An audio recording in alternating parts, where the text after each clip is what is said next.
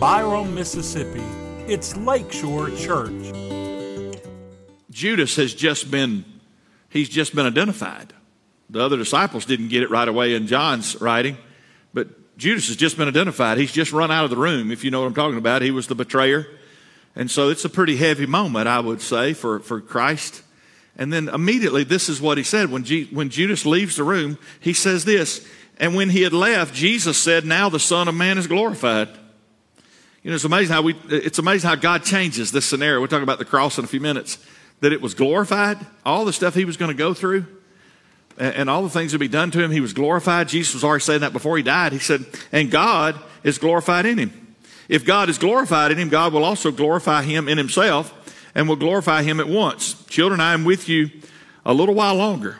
You will look for me, and just as I told the Jews, so now I tell you, where I'm going, you cannot come. I give you a new command. Look, notice these two verses. I give you a new command love one another just as I have loved you. You are to love one another.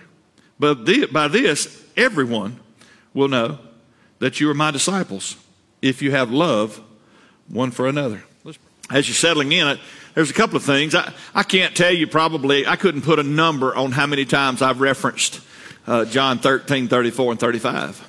They are just paramount verses where Jesus gave a new command. We can put a lot of emphasis on the word command uh, that you love one another. And then he gave description to it, and he said, As I've loved you.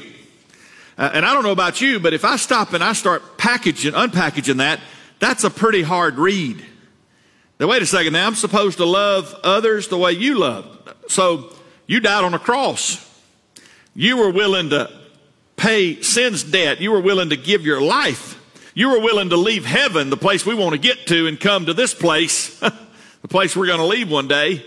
So, so I'm supposed to parallel that. And then, so, so I take that as an observation for you today that that whether it's Easter, we're, we're supposed to pour into others. We're supposed to be engaged and involved in others. But the other thing I get from this is, is something that he referenced in the last verse in verse 35 where he said, everyone else, all those folks out there, notice this, are going to be affected the way you love each other. And the point I want to make is other people are watching. I hope you get that. I would dare say, if you just get that out of this sermon, it would be a big step. If you realize that everything you say, somebody's listening. Uh, and I don't want to talk about the Lord. I don't want you just to put it in the, in the, in the spiritual. I want you to talk about individuals. Everything you do, somebody's watching. That's what Jesus said. They're watching the way you love. In other words, the way you act, the way you react, what you hold, what you harbor, what you operate in, other people are observing that. My whole ministry, and, and, and, I've done some reminiscing lately, but whole ministry, I, I, I don't miss the opportunity. I don't back up from this. You've heard it hundreds of times. You're going to hear it hundreds more times.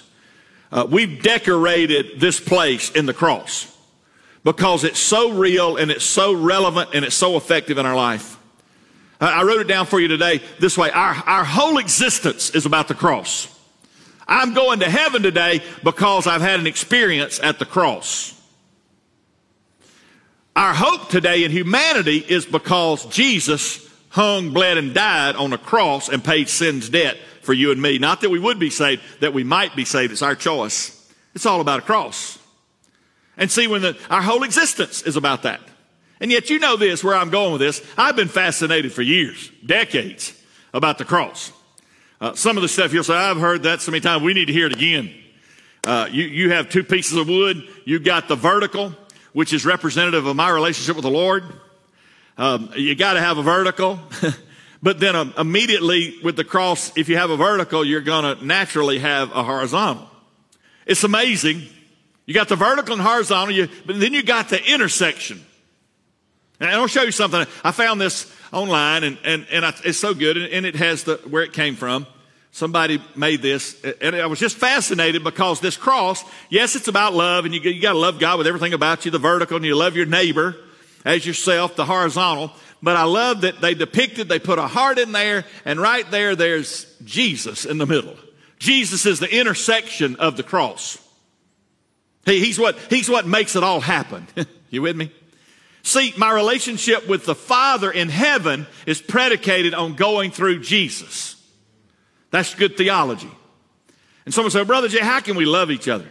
I mean, but God made us all different, but, but our commonality is the intersection of the cross. How can I get to heaven, preacher? You got to go through the shed blood of Jesus Christ to get there. So to have the vertical, you got to have a relationship with Jesus Christ. It's not good works. It, no, no, that's what it is. Now, how do, how do we operate in the horizontal? How do I deal with all these crazy people in my life? How do I deal with all these folks, whether I work with them, live with them, I'm, whatever? You know, I'm around. How do I deal with that person that jumps up and down on my last nerve? How do I deal with them? You deal with them through Jesus Christ. Jesus was dealing with Judas when he said this. Do you follow me? He's dealing with Judas when he said this. So you and I got to get it. It's not when you're on the mountaintop, it's when you're in the valley. it's not when everything's going well, it's when somebody's having you for lunch. And they're saying all manner of evil against you, and they're saying all this stuff and doing all this stuff, and some issues, you still got to operate in the horizontal with Jesus. He also said that, listen, all of those folks out there, see, they're going to realize that the way you love each other. See, see, and we got to get this. So what happens is if, if I'm operating that way, and you're operating that way, then we're going to affect each other at the cross. So it's not just all of us think what I'm doing for everyone else, but if everyone else is doing that, then we're going to have a healthy relationship. You following what I'm talking about? It's not always, well, I'm the good guy, they're the bad guy, so look at me, Lord. But we're all good guys because we want to carry the cross and we want to be what God wants us to be. Therefore, that is reciprocated one to another. Hmm. Listen, it is so good. Uh, we need each other. Small, small, I hope you're understanding it now. Small is huge. To have a few people in your life that can have input, a few people in your life that you can be yourself, a few people in your life that you can share your heart with is huge. Small groups. Uh, listen to me. I just think along this. First thing I think about small groups. Four things. First one is it, it's a realization that alone is limited.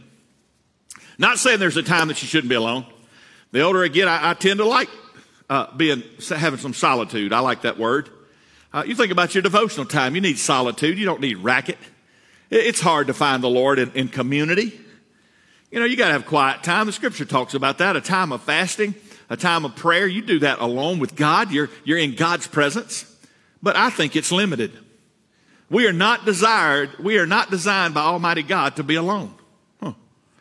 You think about family. Family. Genesis one twenty eight says it pretty well. God blessed them, and God said to them, Be fruitful and multiply, fill the earth. And says some other things. You know, be fruitful and multiply. God's, God's about more. He's, he, he's not about lonely. Everything in his creation was great except for the loneliness of Adam. And then we have friends. Ecclesiastes 4 9. Two are better than one because they have a good reward for their efforts. Two are what? They, it is better than one. Oh, no, I think one is better. No, no. The realization, the authority of God's word, inspired word, alone is limited. Some of you here know this, but I, I love golf. I, I, do. Golf is probably the, one of the most lonely sports there is. But as lonely as golf is, listen to me, okay? As, as individual a sport as it can be, there's not, there's not a golf game where two people hold the club. You following what I'm saying? But you know, I found out here's, here's a PGA golfer, and he's got a caddy. They got big books that they hold in the back pocket. Watch the golfers today. They'll have a book that's got yardages and somebody's giving them input. They got a coach outside the ropes. You can go to YouTube and there's hundreds of them. They can tell you all kind of stuff, get you all mixed up before your next appointment with the golf course. The point I want to make is as lonely as golf is, as much as you're by yourself swinging the club and scoring and all that, there sure is a lot of people that affect you. See, church, we need to realize that. Hmm. God said alone is not good, be limited. Secondly, when I think about small groups, alignment is good. Going the same direction with some folks and sharing life with another and headed that way. The older I get, the more it means to me. We need camaraderie. And if you're not getting beat up in the world, maybe you're not on the front line the way you need to. But the world that I live in, when you take a stand for Christ and you stand on God's word, there's a lot of people take shots at you. This is not a poor pity me and mully grub, nobody loves me, everybody hates me, I'll go eat me some earthworms. It's not that kind of sermon, but it is to tell you when you stand for God and right, the more you stand, the more you stick out. And you know what you need when you do that? You need people of like faith and alignment with you that come alongside you and make up the difference. Many of you do that for, for me. You, you pray, you do those kind of things. Uh, my family would tell you that I've had a saying for decades, and, and uh, this is the saying we're making memories. Usually, when it's part, coming apart at the seams, I, am talking about usually, you know, you don't remember normal. You know what I'm talking about? Uh, you don't remember, you know. Um, today, it's a great, and I hope it doesn't happen, but uh, tired enough for it to happen. If, if I got up at the end of the service today and I walked up to the front and I fell off the steps flat on my face, you would remember this service. Someone say, what did he preach on? I don't remember that, but I remember when he busted it right out in front of us right before we went home. You remember that? It'd stick out, right?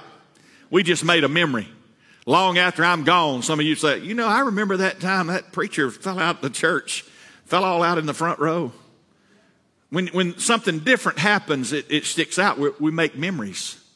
That's one of those grace things for me is how do you adjust when, when things don't go your way? You, you remember things that, that, are different. And so in this today, I want you to know when, when we align up with God, we're, we're, making memories. God's desires for you and me to be together. I don't know if you ever thought about this, but, but the root word for relationships is relate. All of God's creation, this might get me in a little trouble, but I believe with every fiber of my being all of God's creation, He didn't do it in some random craziness. Every bit of God's creation has order. And within that order has groups. God's always had groups in biology. Now, we got some in our church that could speak this stuff and speak over your head and my head. They've studied this stuff out. God has groups in biology.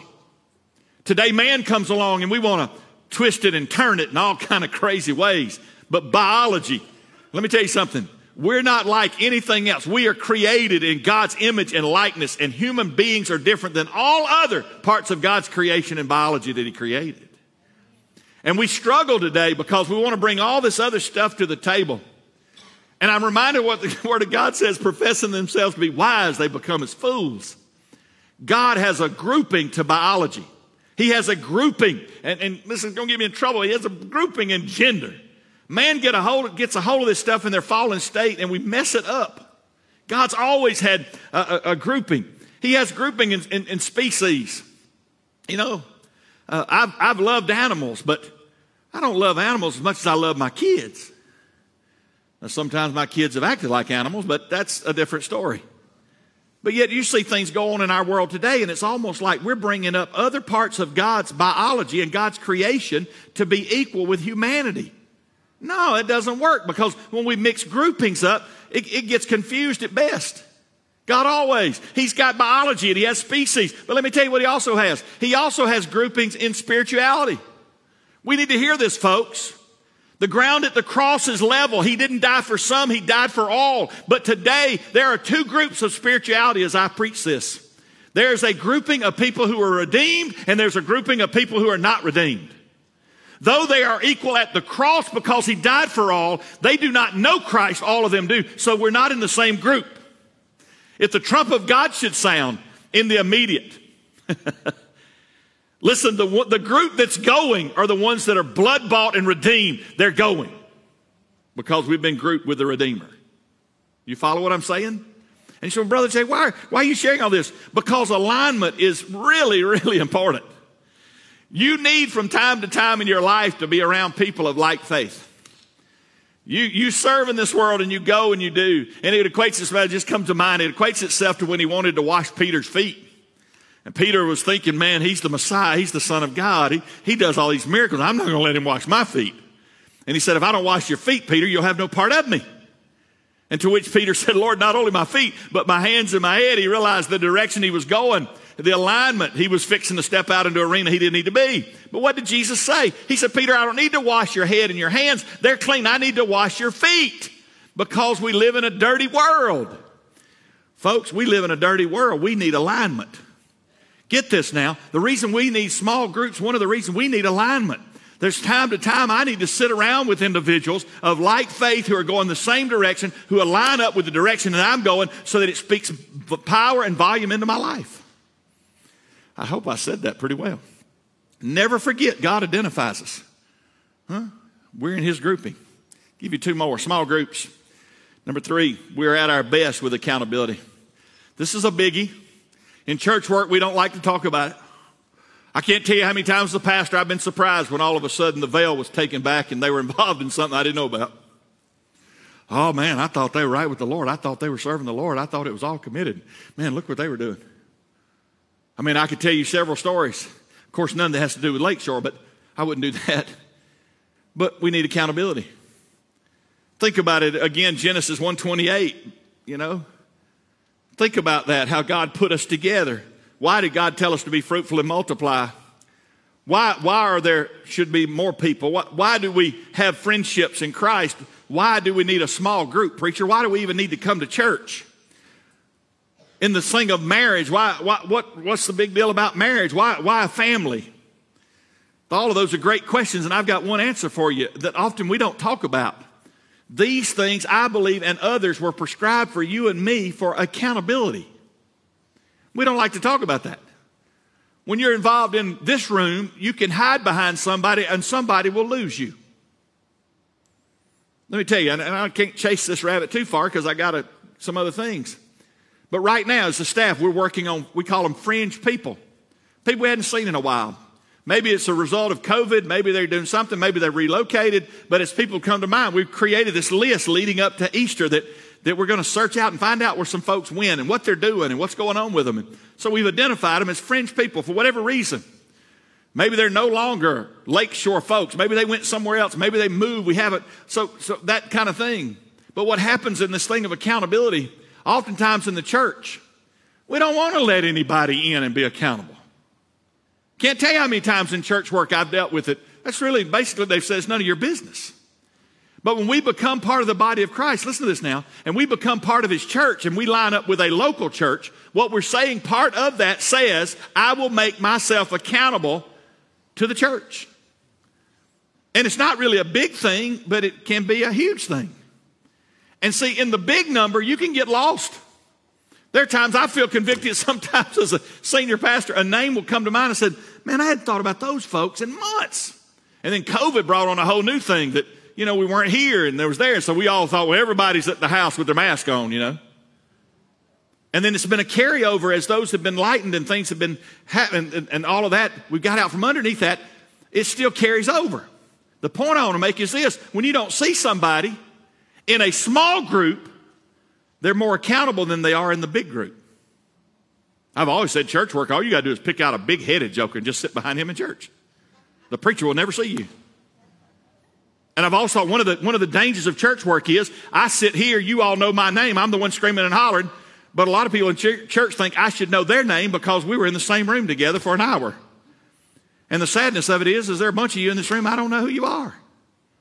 You clean up well, you look great today, and I'm saying that because the lights are low, okay?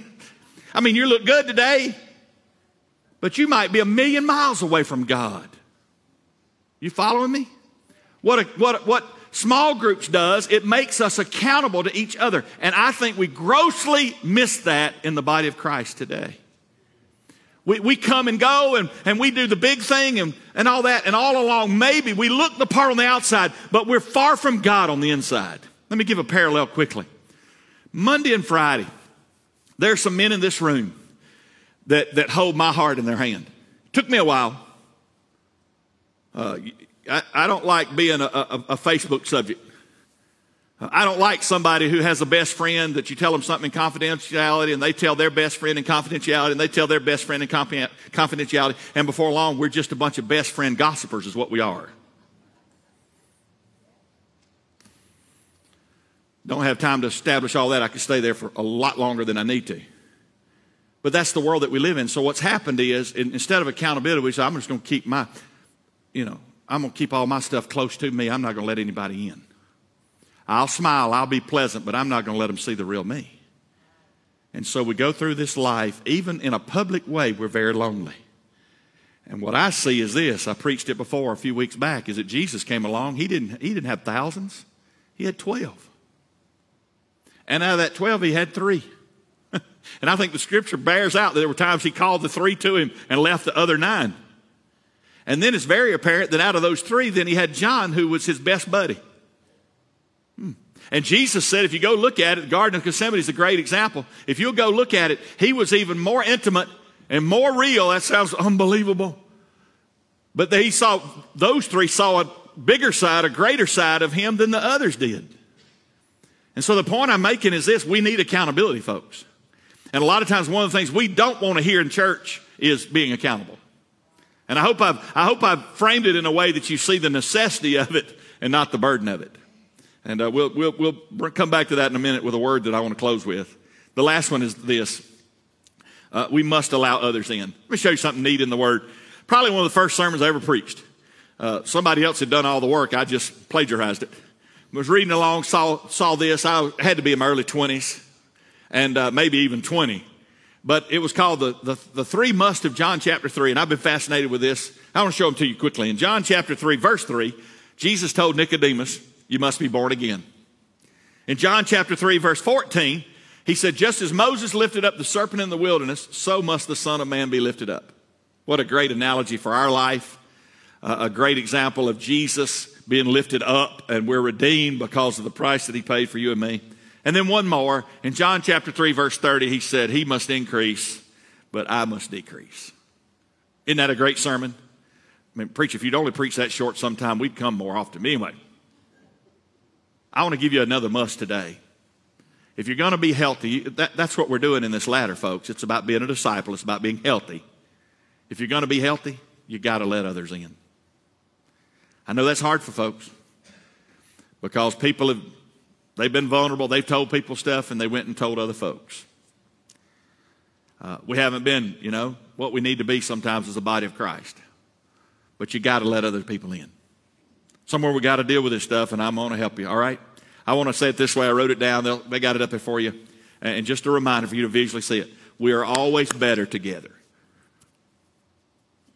Um, I could spend a lot of time talking about the, the, these channels when you see the little gazelle get by itself and, and all the cheetahs get after him.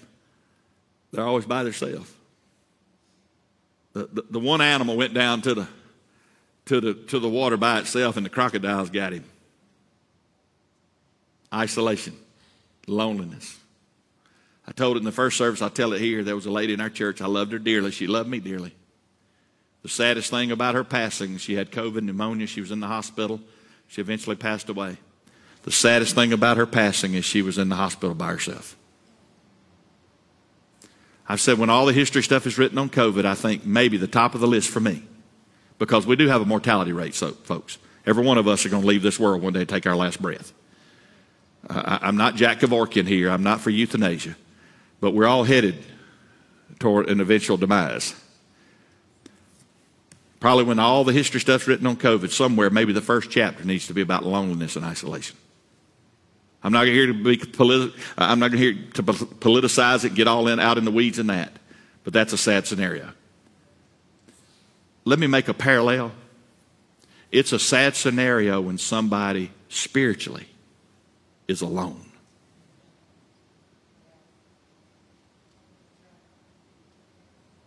It's a sad scenario that we've gotten so good at doing church that we really don't know who's sitting in here. I've been mesmerized, folks. I wish I'd go back and study them over again. I'd come up with six people that I've been amazed that they were sitting in church, and all of a sudden, when it was all known, I had no clue. Okay? Had a guy I dealt with ministry before I moved here and after I moved here. Wife began to run around on him and he killed his her boyfriend out in the front yard of their house. I prayed with him at an altar several times before I moved here. Surprised? Oh, yeah, I was surprised. You know what I think lacks, and we need to hear this? Small groups. Brother Jay, that's so heavy. It is heavy. All the enemy's got to do to have a, a heyday in your life and mine is get us by ourselves. And we play that isolated game long enough, it costs us greatly. And we a, a big room's good because that's where God convicts and His Word comes alive to us and all that. But where we grow is when we have a small group. This is just observations, and, please receive it. Some advice, if you will. Number one is this when it comes to small groups, don't be the victim. Now, now we're going to give an account as the church because there's sometimes people have taken stuff and they tell it and they walk it and they talk it. Now, I'm not even talking about social media. I'm talking about long before social media. And, and people get burned. Well, Brother Jay, I opened up to somebody and they just, they threw me down like a hot rock. Or they went and talked it. And they didn't, they didn't, what I needed, they didn't do it. And so I'm, I'm just going to be reserved. Don't be the victim. There's no places for pity parties, guys. Huh? There are people that let us down and hurt, and I believe I could compete with you. But how dare me let them have more part of my heart than God does in this arena? No pity parties. Hmm. I, I, said it, I, I, wrote it down. The street runs both ways. You know what I'm talking about? I just need to remember one of these grace thoughts for me is if somebody's hurt you, just remember this that God died for them too. I'm not talking about you got to have them over for lunch and, and be their best buddy, but don't play the victim because playing the victim keeps you from getting where God wants to get you. Secondly, be a visionary. Well, preacher, I've never done this before. I, I could pay for somebody's lunch at a five star restaurant if I had $5 for every time I've heard somebody in the church tell me that. We've never done this before. But you know what? You need that small number of folks. It could be there's been the lack of growth in your life because you've been counting on this room to do it when God wants the smaller number to do it. Hmm. Get involved and engaged. Thirdly, this is a biggie be vulnerable. Don't you think we got enough people with fluff going on? Be vulnerable. What in the world do you mean by that?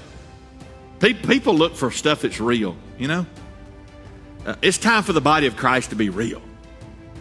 You know, I, I, man, I hope the rest of ministry I've complimented that when you sit in front of folks, stand in front of folks, you're real. Because we got enough fluff. We got enough, we got enough storefronts. I've always loved westerns. I have. One of the saddest days of my life is when I realized that, you know, Dodge City and and all those kind of things are just storefronts. Remember watching documentaries, they're showing you the Wild West. You're seeing the town, and all of a sudden the, the camera rolls over here, and it's nothing but a two by six that's holding up a storefront. Listen to me, church. Get this now. I'm almost done. God's got enough storefronts. Hmm. I wonder how many people right now, you're just putting on the storefront today. You, you just got a two by six behind it. God wants something deep down in us. God wants us to be vulnerable. God's got enough people that clean up well. You know, somewhere we got to let people in. Mm. Well, the best time of my, my marriage is when I began to let Suzanne in. Got to be vulnerable. This is what's going on with me. God's got enough storefronts. And one more. I want you to do with me, and the reason this one made the list, I envision victories.